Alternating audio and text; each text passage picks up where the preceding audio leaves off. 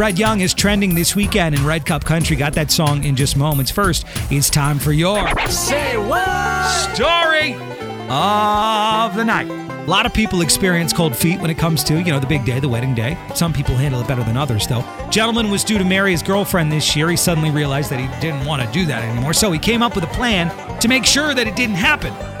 Now, he didn't just break it off like a, you know, normal human being would do. Instead, he wanted her to break up with him so that he didn't have to be the bad guy. So, what did he do?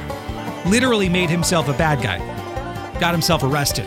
Walked into a dance studio, stole one of the Bluetooth speakers, knowing full well that this place had cameras everywhere. Officers showed up moments afterwards at his residence. He admitted to doing the whole thing, the entire scheme, even the part where he was trying to get his girlfriend to break up with him. As you guessed, the work. He is now single, probably for a very long time. In jail, that is. Say what?